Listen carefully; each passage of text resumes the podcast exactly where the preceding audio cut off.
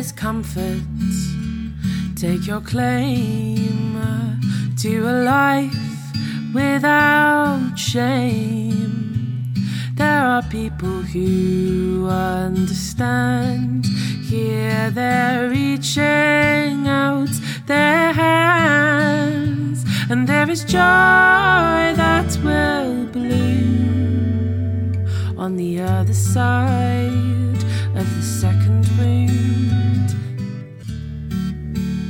Hi, friends. It's Miranda here to introduce an interview that was a huge honor for me and my co host, Kathryn Robb. Dr. Judith Herman is one of the most respected writers and researchers on the subject of trauma. Because due to her careful research and her capacity for empathy, I think she truly understands what it means to be a survivor and to live in that aftermath. You may know Dr. Herman from her famous book Trauma and Recovery, written in 1992, which is still relevant and referenced regularly today. Or you might have come across some of her famous quotes, which get hundreds of likes when I post them on social media, including this one. It is very tempting to take the side of the perpetrator. All the perpetrator asks is that the bystander do nothing. He appeals to the universal desire to see, hear, and speak no evil. The victim, on the contrary, asks the bystander to share the burden of pain. The victim demands action, engagement, and remembering. See what I mean? She gets right to the truth of what we know in our bones. One thing I want to mention before the interview right from the top of this conversation, we talk about the research and how it shows that despite common assumptions, survivors of interpersonal trauma are generally not interested in vengeance or collecting money from the offender. We actually tend to be focused on stopping perpetrators from hurting other people and want to be believed, validated, and supported by the community. That being said, I feel the need to say that if you are a trauma survivor, it is okay to feel whatever you feel. If someone did you harm, it's okay to want them to get their due, whether that's jail time or losing a court case or being held to account by the community. It is also okay to desire and seek restitution in the form of money. After all, that is what the justice system offers victims. We don't accuse car crash victims of being greedy for wanting their medical bills covered by the driver who hit them. And survivors have plenty of monetary loss from therapy bills and lost wages, just to name a few. Bottom line, as I often say, feelings are not actions and they are not right or wrong. Feelings just are. They tend to change, sometimes even day to day, and evolve over time. But whatever we feel, whether we fall in line with these research findings or not, there should be no judgment from other people or from ourselves. So that's my little soapbox, and I'm so excited to share this interview with you. Hello, and welcome to Truth and Consequences, a podcast about trauma and its aftermath, where we talk about the difficult and often surprising challenges that affect us in the wake of trauma and other life altering events. I'm your host, Miranda Pacchiana. I am a writer and personal coach with a master's in social work and the creator of the website and online platform, The Second Wound. I'm joined by my sometime co host and friend, Kathryn Robb. Kathryn is an attorney, writer, survivor, and the executive director of Child U.S. Advocacy, which fights for legislation to protect children and prevent child abuse and neglect. Hi, Kathryn. It's nice to be here again. Dr. Judith Herman is a professor of psychiatry at Harvard Medical School and one of America's most influential psychiatrists who has focused on the understanding and treatment of incest and traumatic stress. She was the recipient of the Lifetime Achievement Award from the International Society for Traumatic Stress Studies and is a Distinguished Life Fellow of the American Psychiatric Association. Dr. Herman's most well known book to date is Trauma and Recovery, which the New York Times called, quote, one of the most important psychiatric works since Freud, unquote. Her new book, Truth and Repair How Trauma Survivors Envision Justice, picks up where Trauma and Recovery left off. It is available for sale on Tuesday, March 14th, the day this episode drops. Dr. Herman, First of all, I want to say we're so grateful to you for sharing your time and attention with us today, but also for the body of work that you have given us. We are both survivors, we are both advocates, and reading this book feels like recognition and feeling deeply understood instead of chronically minimized and misunderstood. You articulate and demonstrate some really simple truths, which are for me that survivors most of all want the truth validated, that we want accountability, and we want to prevent the offender from hurting other people. We're not interested in vengeance and also that we need and deserve our communities to hear us, to see our victimization as a social problem and not just an individual one. So, welcome, and I'd love to hear your thoughts. Well, thank you for having me. Yes, well, you just summed up the book uh, beautifully, and it was written basically, I would say, by and for survivors. I mean, in the sense that when I wrote about trauma and recovery 30 years ago. It was based on my work with survivors of mostly gender based violence, but at the um, program I co founded at Cambridge Hospital called the Victims of Violence Program, we saw all kinds of trauma. We saw both what's called political trauma. We had a special program for refugees who were seeking political asylum, and we collaborated with legal services to support their asylum applications. Um, so we saw that kind of trauma, but most of our patients were women and some men, about 20% were men who survived childhood abuse and neglect and or domestic violence, sexual harassment, sexual trafficking, the array of mm-hmm you know, what one might call patriarchal violence. Yes. And at the time, I also took part in a study group because the diagnosis of PTSD was so new. You know, it only became, quote unquote, a recognized real diagnosis in the American Psychiatrics Diagnostic Manual in 1980. And that was mostly the credit for that, mostly came from Vietnam veterans mm-hmm. who came back from the war and said, We're home safely, but our minds are still in Vietnam. And we still look for danger everywhere. So we're not okay. So I was part of a study group that was really put together by my colleague Bessel van der Kolk.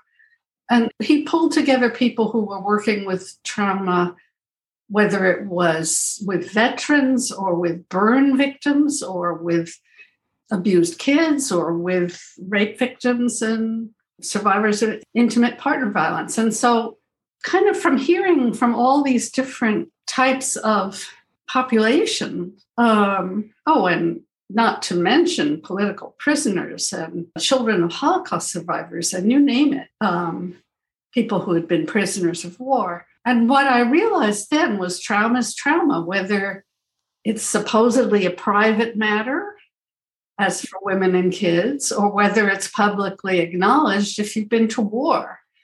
Um, I think we've come a long way since then, right? It's it's yes such a no. I mean, there's much okay. more. There's much more consciousness raising mm-hmm. and much more awareness now, and that's really uh, my argument in trauma and recovery was that you need a political movement and a social movement to have trauma recognized, because otherwise, yes.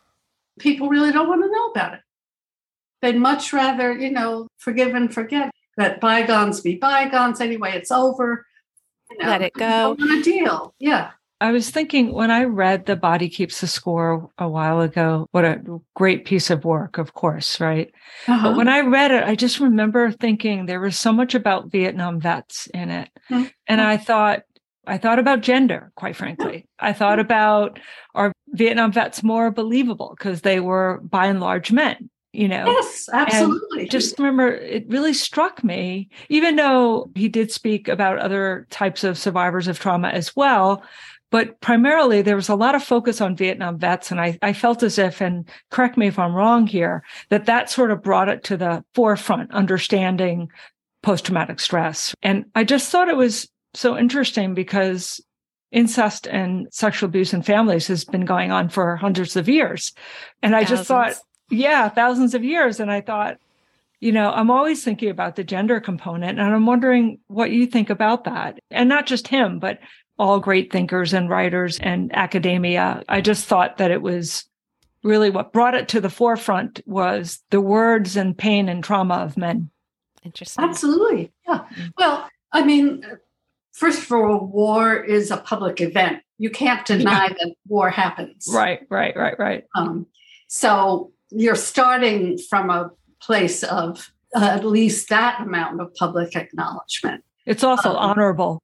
You know, yes, soldiers and, are and honorable. Soldiers right? are valorized, except right. actually soldiers with PTSD, because yeah. for a long time in the history, they were considered cowards and they were shamed and blamed for their symptoms and often punished because men should be fearless and should never be in any distress about mm-hmm. what they have done and seen and suffered.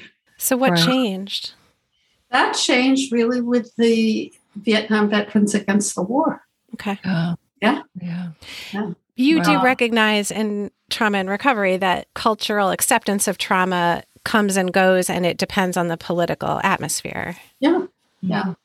Um, mm-hmm. But I think it took an anti war movement to mm-hmm. really validate the suffering of soldiers. I mean, it had been described after previous world wars and so on, but it, it didn't get the same amount of recognition. So, you know, whereas violence against women and children is supposed to be a private matter mm-hmm. and it's kept secret, and most kids don't tell, you know, and mm-hmm. victims are so shamed and so blamed that, you know, most don't dare to speak out, uh, certainly while it's going on. So it took the women's movement, I think, mm-hmm. to make that possible. And basically, the reason I've done the work I've done is because I was lucky enough to come of age in the second wave of women's liberation. And I was in a consciousness raising group when I began my residency in 1970. And guess what? My first two patients on the inpatient service, where I began my training, were women who had been hospitalized after making suicide attempts, serious suicide attempts. And guess what? Both of them had histories of father daughter incest. I guess it's not that rare after all. Yes, it, I, am thinking, huh? You know, I thought women, this was supposed to, and you know, my supervisors were saying, oh, well, you know, silly, naive resident, don't you know that women fantasize about this? Uh, um, and I said, no, I think. Uh, so that was the whole Freudian. Well, you know, Freud discovered this in the 19th century, and then yeah. he, he thought he discovered the source of the Nile. And then when his colleagues shunned him and didn't believe him for a second, he backtracked because he didn't want to go there if you know if he wasn't going to get credit for it. And, wow, wow! Talk about the ultimate cover up. Well, uh, you know, that's why I say you need a movement Mm. Yeah. He was brilliant and ambitious, and he was right the first time. But if his colleagues were going to boycott him, mm-hmm. he wasn't going to keep investigating. Mm-hmm. What a near miss to have elevated the voices of victims and survivors and women and children. Yeah. Mm-hmm. Well, I mean, the other person who made the same discovery at the same time was Pierre Janet in France. Mm. And he never recanted. He continued to write about trauma and really has done some, did some of the foundational work on trauma that still reads like contemporary literature. Mm-hmm. But nobody paid any attention to him. Mm-hmm. So you need you need a movement. Anyway, yeah, and I've been in this consciousness raising group, and this was a pretty, you know, privileged, highly educated, all white women and there were, you know, the sexual assault stories and the domestic violence and the harassment. Guess what? Even with the white middle class women, this was happening a lot. Mm-hmm. And so when my patients disclosed to me, I believed them. And mm. one thing led to another. So when I wrote about trauma and recovery, because the other thing was when I believed them and I gave them empathic support instead of disbelieving them and shaming them and blaming them, you know, what's the matter? What's wrong with you? They got better. Mm. Surprise. Mm-hmm. So in trauma and recovery, when it became clear that, you know what, trauma is trauma and recovery, you know, there are certain stages. You have to establish a good relational connection and safety, and then you move on to grieving the trauma and mm-hmm. reconstructing the story, and and then you move into the world in a more proactive way. And the recovery stages idea seemed to hold up quite well, both mm-hmm. cross culturally and with different populations. And that's when I began thinking about well, but if just to come back to the point you made initially, if trauma is not a, just a personal matter, but it's a social problem and a political problem, mm. then wouldn't recovery also require some social justice? Mm-hmm. Yes. Wouldn't it require some public restitution and acknowledgement? And so logical and yet radical at the same time. Yeah. Yeah. Mm. And guess what? If so, then when I interviewed 30 survivors for the book, that's what they said. yeah. Yeah. You know, I talk to survivors all over the country in the legislative work I do, doctor. And first of all, the first thing I tell survivors is, I believe you. Yeah. And you're not alone. Yeah. But what I hear most frequently is, not that I want this bill to pass because I want to get money from my abuser or the institution that abused me. It's always the same statement, almost verbatim. Mm-hmm. I just don't want this to happen to anyone else. Yeah. Right. That's what I hear all the time. The way some people think, especially the lawmakers I deal with, about what justice looks like yeah. is very different than what survivors so desperately need. Right. Right. Yeah. It's not money, it's not punishment. I mean, a little money wouldn't hurt. Um, mm-hmm. especially, you know, some survivors who've had lots of medical bills and yes, needing lots of therapy. I'm You're talking to two survivors who um, initiated lawsuits. Mm-hmm. Mm-hmm. Some of the people I interviewed who initiated civil lawsuits, they knew they were never going to see any money. Yeah. Mm-hmm. Yep. But they wanted the truth out there and they wanted an acknowledgement and they wanted corrective action. Mm-hmm. One of the people I spoke with is a professor at Brown named Ross Cheit, and he actually has a legal background, mm-hmm. political science professor. And he'd been abused by the director of the San Francisco Boys Choir yes. at a summer camp. Hmm. And apparently, the there were quite a few boys who'd been abused there. He was a serial perpetrator. And basically, he skipped town. So the judgment went to him by default. He also sued the choir because they'd come, you know, they knew about it and they'd come. They looked the other way. Yeah, yeah um, their lawyers were shocked because they kept offering more money and he kept saying, No, what I want is a public acknowledgment mm-hmm. and a public apology. Mm-hmm. And I want you to notify all the other boys that were at that summer camp. It was too late, by the way, for criminal action. Mm-hmm. A couple of other now adult survivors had come forward and they took it to the DA, but you know, the statute of limitations had expired, or he would have gone the mm-hmm. criminal route. And so he actually did get the public acknowledgement and apology. And he said a lot of lawyers he knew said, but lawyers don't do this. right. They want the money. they want a non disclosure yeah, Yeah. You know, they'll yeah. give you any amount of money if you sign an NDA. And that's not what he wanted. By the way, he also said, and I think this was very enlightening to me, he said, first of all, I'm a married, white, heterosexual, highly educated professional, and it was still a total ordeal mm-hmm. going through a civil lawsuit. Mm-hmm. And he said that his wife said that she thought civil suits were designed for men. Because he said, you know, he could say to the other side, You want hardball? I'll give you hardball he knew that people would drag it out till the morning of the trial, you know. Exactly. Absolutely. Yep. Um, but he said it was still very emotionally taxing. So yeah. I'm in the middle of a suit right now. So I'm very aware and I'm highly educated, intelligent white woman. And I know the law really well. And it's really hard for me. So I always yeah. think to myself, yeah. I, I get why maybe less fortunate people than I have such a hard time because the system is really not built for victims. No. So I get it. Yeah. Yeah. Yeah, you lay out in the book how that reflects the larger culture and the lack of equality in our culture that exists, and how that plays out in the justice system, and how it really does not serve victims to get what we need, but on the other hand, you do lay out a real detailed vision mm. of how to achieve that for victims. So I'd love to hear you talk about that.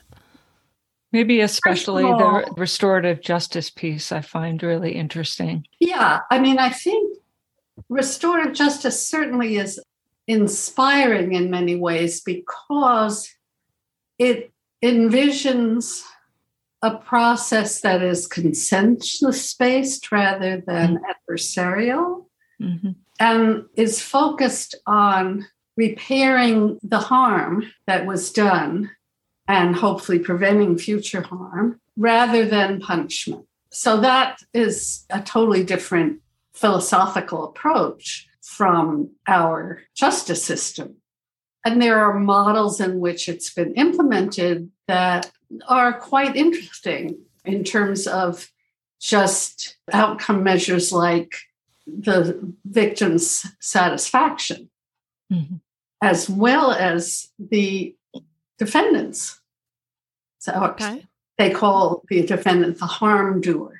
Right. Mm-hmm. Um, and the the models involve basically the survivor testifying to a, a bunch of community representatives, but rather than sort of randomly chosen jurors supervised by a judge, you have people that are important to the victim and the harm doer invited and usually presided over by a, a, person who's trained in leading the restorative process. And the survivor gives her testimony and says what she wants.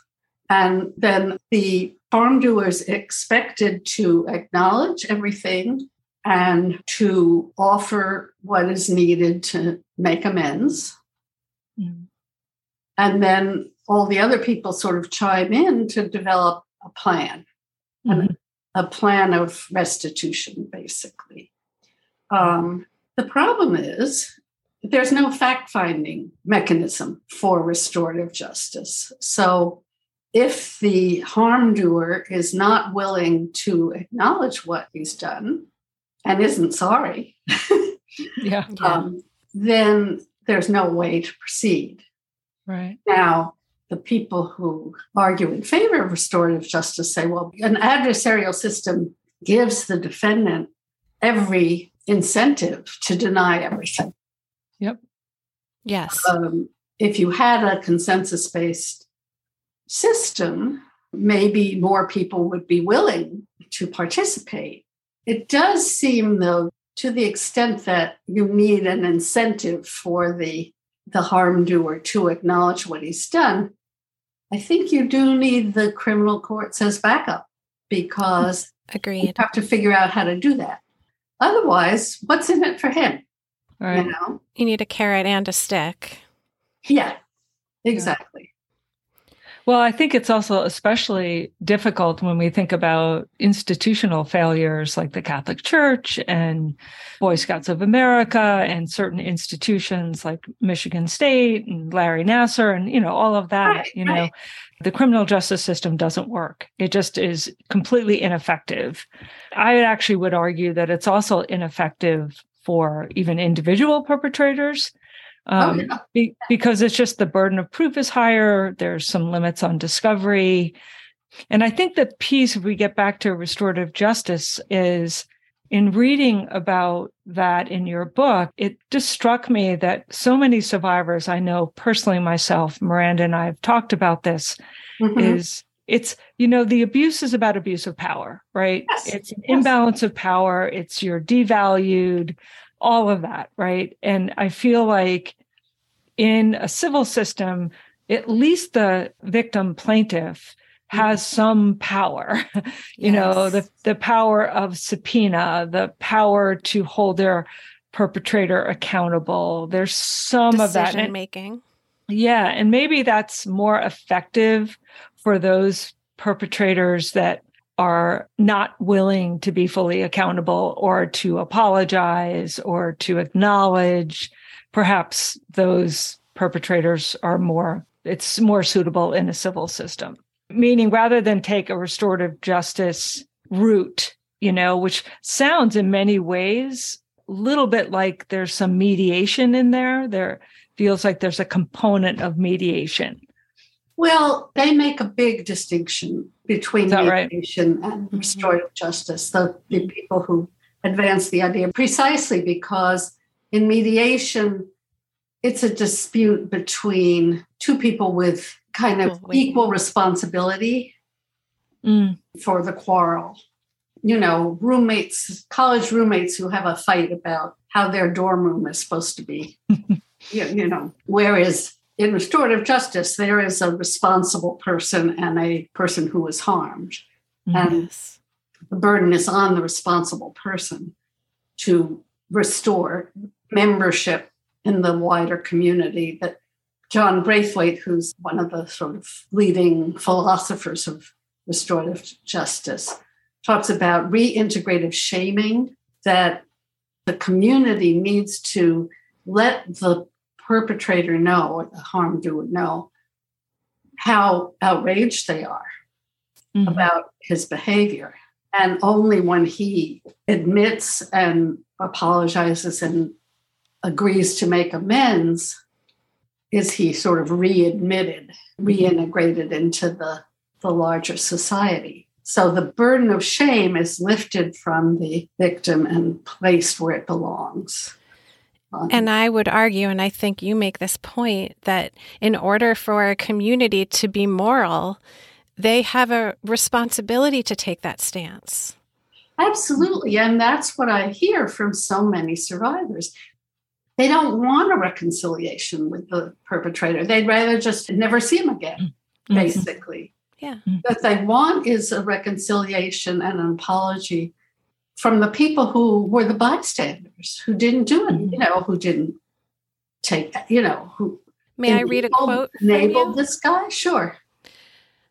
I pulled this because it meant a lot to me. You say, for those who are the most directly victimized, the complicity and silence of bystanders feels like a profound betrayal, for this is what isolates them and abandons them to their fates. Survivors can perhaps accept the fact that some people are predators or psychopaths who seek absolute power. But what about all those who collaborate, the enablers, the apologists, those who profit from the subjection of others? Often, survivors will feel the bitterness of these betrayals more deeply even than the direct harm inflicted by perpetrators. And yeah. that's at the heart of the work that I do and my story. Yeah. Mm-hmm. Yeah that was clear from those first two incest cases. The question was, where was my mother? Mm-hmm. You know? Mm-hmm. And uh, where is she now? Is the second question, I think. Because yeah. I think that most people would love to have some kind of restorative justice, some healing, some reconciliation, if the other parties would come to the table honestly and be willing to look at the truth. Yes. Yeah. There's a I, wonderful book that came out in 2021 by a woman named Rosie McMahan called Fortunate Daughter. She's an incest survivor. Her father was alcoholic and very violent toward everybody in the family, you know, her mom and her siblings. She's the oldest girl, and he singled her out for the sexual abuse. Later, when she was already, you know, a young adult, And by that time, he was out of the house and safety had been established. The mm. mom had finally been able to get a restraining order. And, you know, he had a heart attack. And the whole family rallied around him in the ICU. And he actually survived. And that was hitting bottom for him. He was so grateful that, in spite of everything he'd done, when he was at death's door, they were there for him. And he got into recovery, he got sober, he went into offender treatment, and prepared by Rosie's therapist, they did a family confrontation where Rosie read them basically her victim impact statement to her parents. Wow. And wow. both parents just sobbed mm-hmm. and apologized and said how wrong they had been her father for what he did and her mother for basically looking the other way. And I mean, she was also battered and she was too frightened to do anything, but you know, that doesn't matter to a kid. Mm-hmm. Uh, and so she didn't make any excuses. She just said she was really, really sorry. And they had a reconciliation, and Rosie wrote a wonderful book about it. Wow. Wow. I'd love your insights on. I know Miranda and I are both very interested in this. You know, if we look at the data, well, it's like one in five girls will be yeah. sexually assaulted before they're 18, about one in 13 to one in 20 boys, depending on the data yeah. you look at, right? And then we also have other data that, geez, as high as 96% of all perpetrators are men, yeah. you know? Yeah. And I'm just wondering what your thoughts are about the obvious gender piece here. Also, another piece with just that most sexual abuse of children happens within the family. It was my oldest brother that sexually assaulted me for eight years. Yeah. So, yeah, I mean, most perpetrators are either family members or friends, right? Uh, well known to the family, you know, right? Um, right. Not strangers, and that's true for boys and girls, by the way. And right. most people who abuse boys are men. Mm-hmm. Um, yep. Well, this is patriarchy. Mm-hmm. You have, you know, welcome to patriarchy when you yes, have right. a dominant group and a subordinate group and you have impunity for crimes against the subordinate group. Some people are going to abuse their power one way or another. Mm-hmm. The good news is most men don't rape women, abuse children, um, you know, buy sex from sex traffickers.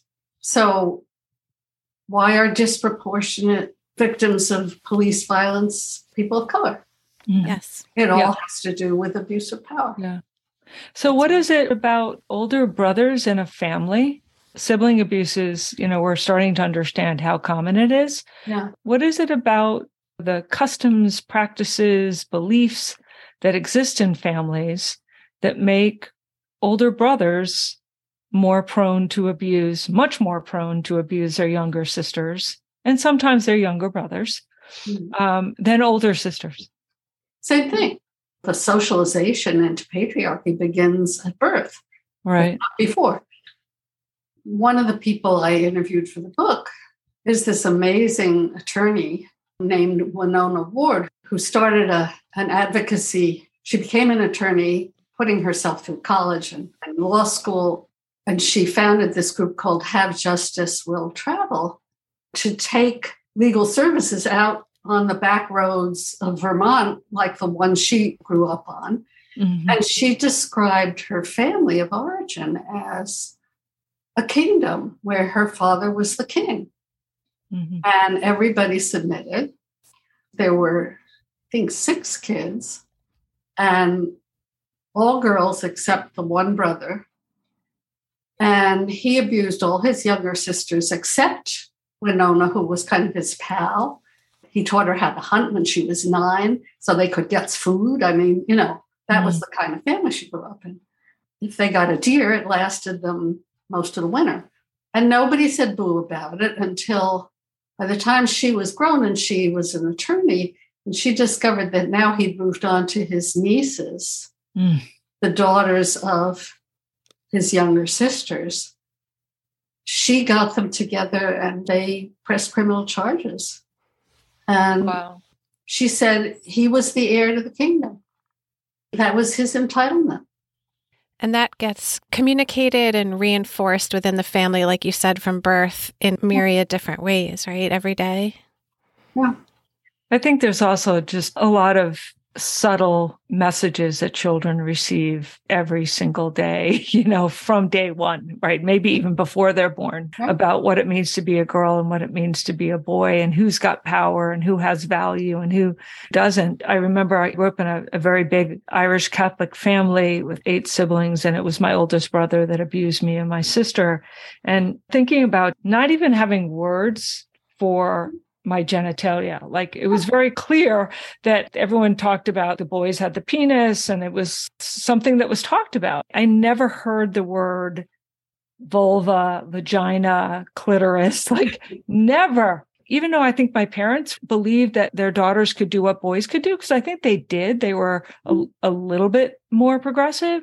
There was so much messaging that made me so less powerful and less valued and certainly around sex, right? I mean, boys had all the power. They were rewarded for their sexual prowess. I'll tell you two stories from back in the day. When I was in medical school, girls were 10% of the class. Mm. And we were supposed to be extremely grateful and groveling constantly about you know how how lucky you were, right? To be let in at all.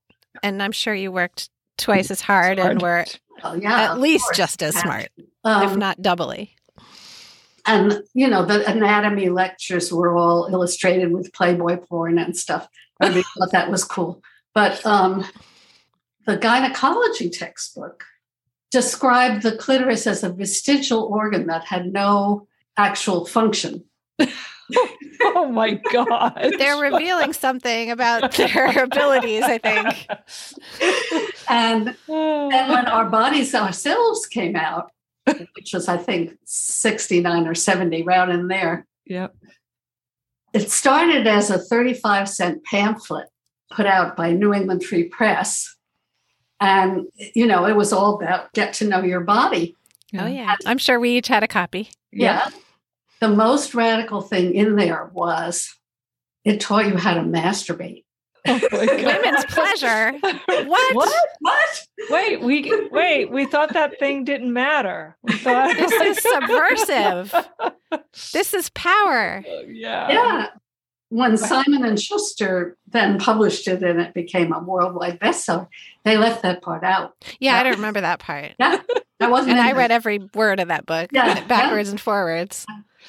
No, that that was a bridge too far for them. Wow, that's just crazy. Yeah. But right? have, like, has that changed? Do you think that they would publish that today? In well, a mainstream yes and no. I mean, um, doesn't sound as though hookup sex is very female pleasure oriented. Um, it doesn't at all, does yeah, it? Yeah, yeah, certainly pornography is not. I mean, right. that's how exactly. most kids get their sex education. So Right. Uh, no, I think female pleasure is still taboo in a lot of the world. I it's agree. definitely, I think, on social media, there are quite a few groups that just do really, really great work about female pleasure and also mm-hmm. Women that feel uncomfortable or shamed by their labias. And uh, right, right, right, my daughters have shared some great, great stuff. And I'm like, oh, damn, damn, I wish I had this when I was a teenager, yeah. you know. I mean, um, the fact that women are still encouraged to shave their Yeah, yeah. I well, mean, they have to be clean. They, well, they have to be clean like pretty little girls, right? Soft and clean. It is yeah. disturbing. Yeah, it is very disturbing. It, That's just part of the messaging that I was talking about earlier. God forbid you should speak up and ask for what you want. I mean, yeah. aren't you put there on earth for for the enjoyment of men? Right. Right. I think I read a statistic, I think it was in your book, that girls who got sex education that helped them role play saying no were something like half as likely to be sexually assaulted. Right. I have wow. a daughter in college right now. I jumped online to mm-hmm. see where I could find videos and things. Yeah. Now, naturally, it's directing me toward abstinence education. But I'm wondering where do we find this and why why can't we rely on the research and expose all students to this in high school and college? Mm-hmm. Well, because God forbid they should be told actual facts about sex. Mm-hmm.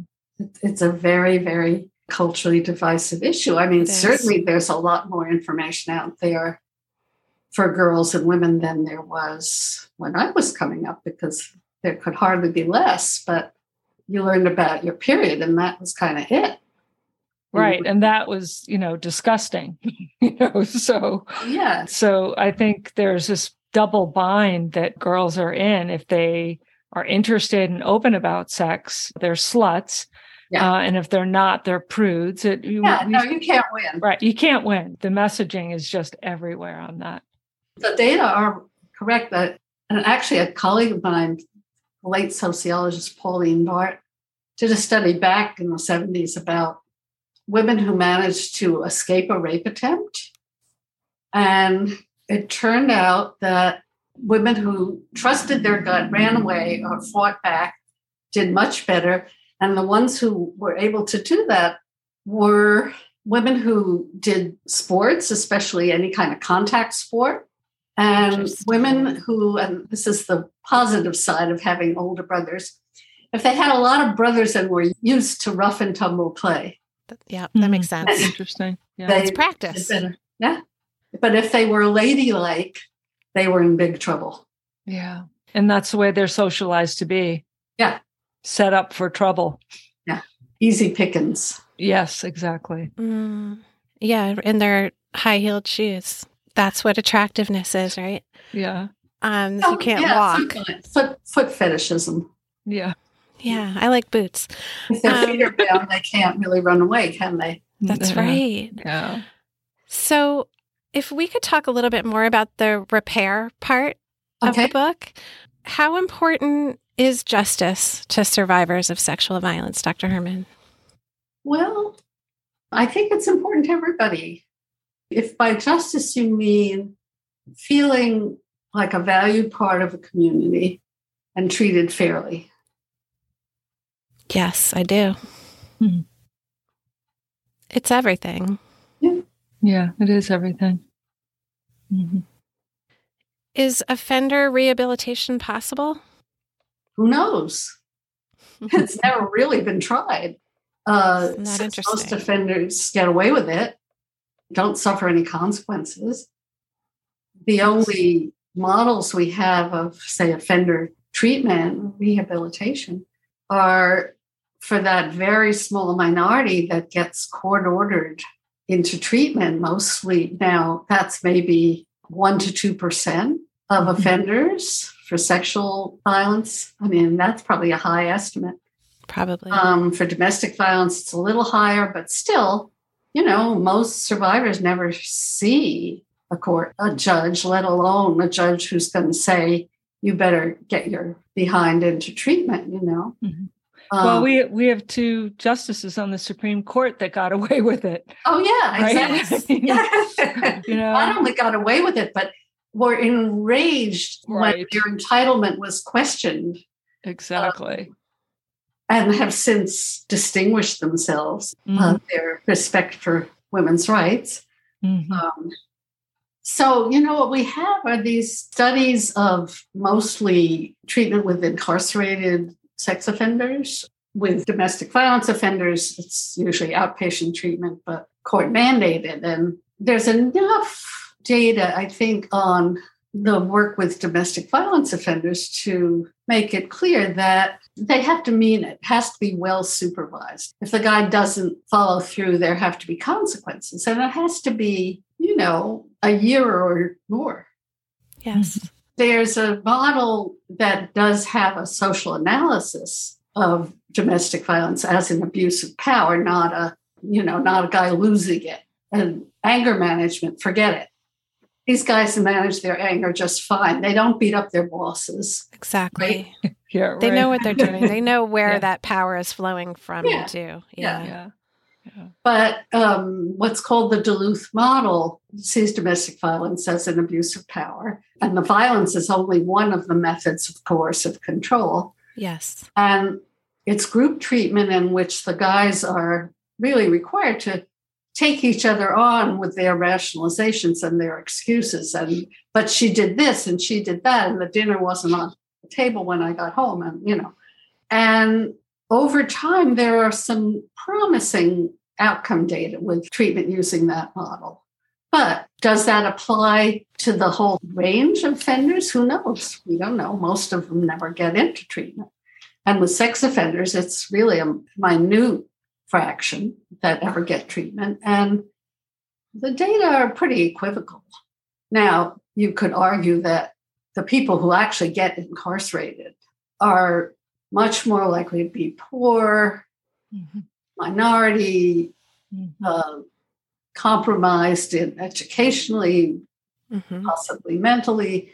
You know, you're going to see a lot more social and psychological pathology than you see in the fine young men in the, you know, sports teams and fraternities in college that are planning rape parties. So basically, we just don't know. And it seems to me when we look at how to influence offenders after the fact, again, this is why we need a community around them that holds them accountable and has expectations, Mhm. and also a society and a culture that does not perpetuate this system of dominance and misogyny and sexism. It's a big task against us. Yeah. I wonder, you know, where your optimism lies going forward. Hmm. Well, a long time ago, back in the 70s, I read a pamphlet by a British psychologist named Juliet Mitchell, and she called women's liberation the longest revolution. Mhm. And what she meant by that, you know, she was talking to an audience on the left that sort of saw the woman problem was going to be solved once we had socialism and, you know, once we put an end to capitalism, we wouldn't have war and exploitation and subordination of women as soon as the working class was liberated. And she argued that actually, no, the working classes are oppressed in one domain, that of production. Women are oppressed in four domains production, reproduction, sex, and child rearing or family. Mhm. And she said that a women's revolution required changes in all four. If you had progress in one but regression and another, they canceled each other out Wow. you know, or they could cancel each other out. So, How we doing? what? How are we doing? How are we doing? Well, women, uh, professionals, and True. uh, hosting podcasts and that sort of thing. I mean, the integration of the workforce has, you know, I was 10% of my medical school class, I was one of 10.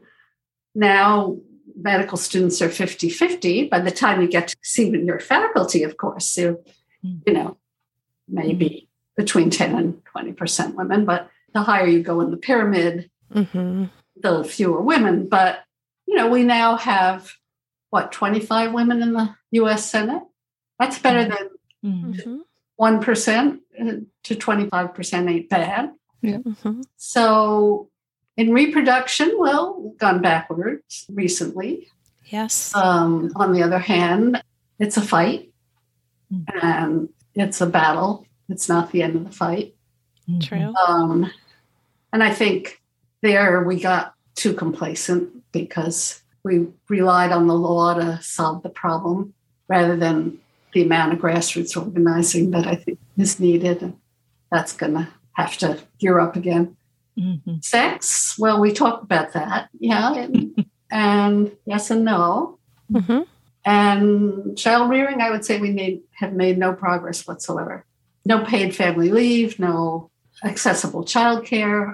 I do think um, there's been a little bit of progress on housework. A little, yeah. Yeah. but just a little, I think. From zero to, you know, maybe women do 90% of the housework now instead of 100. Professor Kate Manne at Cornell. Yeah. I love her. She's amazing. Her work is so great. In her book, Entitlement, is it entitled? Entitlement? Entitled. Yeah, entitled. Yeah. One of the chapters is entitlement to domestic labor or something like that. But she addresses the unbelievable inequities that continue to go on in the home in terms of child rearing and domestic work. So I would agree. We do have a long way to go. Yeah.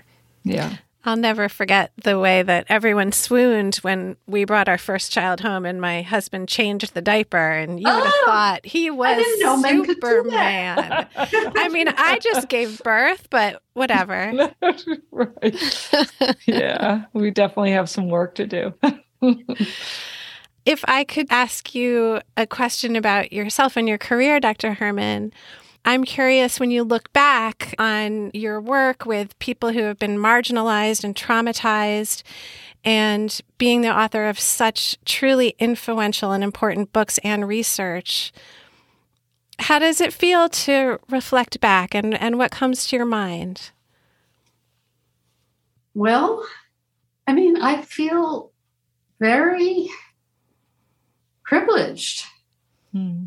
you know, to have kind of come of age when I did and to have been part of this movement and have had wonderful colleagues and to build things with. And yeah, it's been very rewarding. So, yes, I feel lucky. Well, we're lucky to have you. We really are. We really are. And this book, some of the other aspects that I love about it are that it lays out all kinds of different possibilities based on research and shows you the pros and the cons about how to try and achieve justice mm. and repair. And it's also just really well written. I mean, I I find that mm. wonderful writing kind of disappears and just reveals the mm-hmm. information to you in a really clear and concise and understandable way and moves you. Um, and I just want to recommend this book to everyone. Well, thank you. That's very kind feedback. I should credit here both my editor at Basic Books, Lara Heimert, and my agent, Elias Altman, who both worked with me and making sure that what I said was clear and mm-hmm. understandable and jargon free and. All those good things. So, yeah. Well, I think it's a really important book and it's going to matter to a lot of people and it matters a lot to me. So, yeah. Miranda, a- ask me the question that you mentioned earlier. Oh my gosh. Um, oh, yes. I asked mm-hmm. Kathryn if it was okay to bring up that when she when we received our advance copies and she started reading the book, she was about 60 pages in and she told me she couldn't stop crying. And I, I'd love to hear why that is, Kathryn. So, first of all, you should know, Doctor, that I'm not a crier, for starters. And I think this is a really important thing that we should share with the listeners is that there was just this deep truth and light to your words just as a survivor, it just struck me as this validation. Mm-hmm. Mm-hmm. I, it yes. was so validating and pure and true and cut through all the crap, you know what I mean? And just got right to it. Exactly. And this this woman, you obviously get what survivors it, it i almost felt like i had a personal connection with you and that is a powerful thing to feel in a book so I wanted Miranda to ask the question that she had asked me if she could ask me, because I wanted to thank you. Well, that's wonderful feedback to receive. I think, you know, that's what comes of working with so many survivors over the years, you know, is you do hope that you get it after a while. So I'm glad you felt that I did. And well, you listened. Definitely. And that was yeah. really one of the major themes behind the book is listen to survivors. Absolutely. Listen yeah. to survivors. They will tell you what's what. Yes. Yeah. Yes. All right. Well, we're going to let you go. Thank you so much again for your generosity, for your time.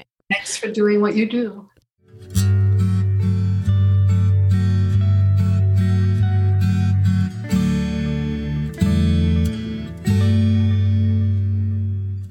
Thank you for listening.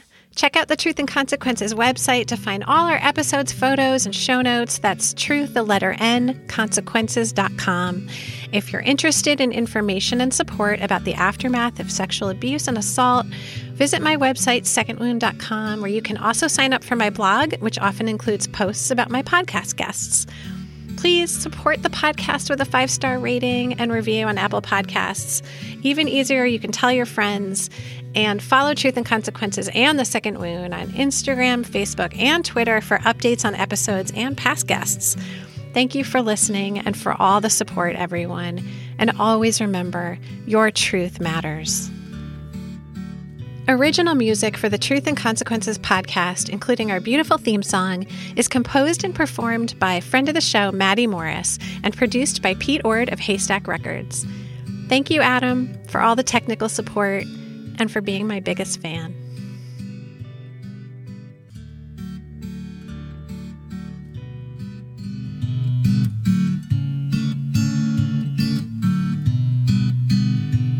There is comfort. Take your claim to a life without shame. There are people who understand here they're reaching out their hands, and there is joy that will bloom on the other side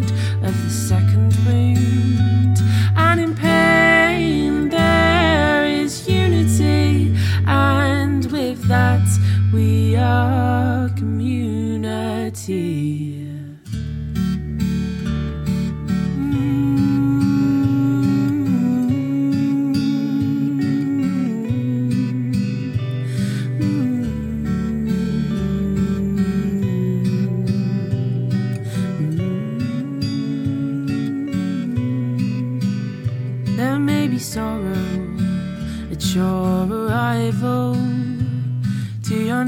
narrative of survival.